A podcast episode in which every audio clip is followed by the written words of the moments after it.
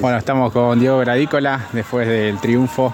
Pudiste convertir. Buenas tardes, Diego. Hola, buenas tardes. Bueno, sí, eh, me sirvió para cerrar el partido. Por ahí me tocó entrar para defender el resultado, pero en un córner me quedó la pelota ahí picando y pateé y por suerte entró. Qué golazo, ¿no? Y entró fuerte arriba, fue un lindo gol, sí.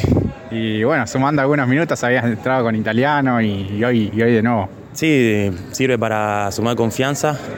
Eh, siempre que uno entra del banco trata de ayudar al equipo y eso es más, o menos, más que nada.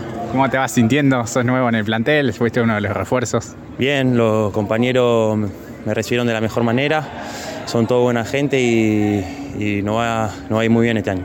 Importante no ganar estos dos partidos seguidos antes de quedar libre. Sí, porque ahora queda una semana donde vamos a laburar fuerte, pero con otra cabeza, sabiendo que venimos de dos victorias.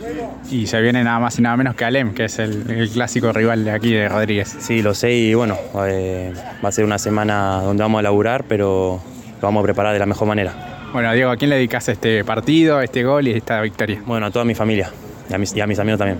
Bueno, gracias, eh. felicitaciones. Gracias a vos.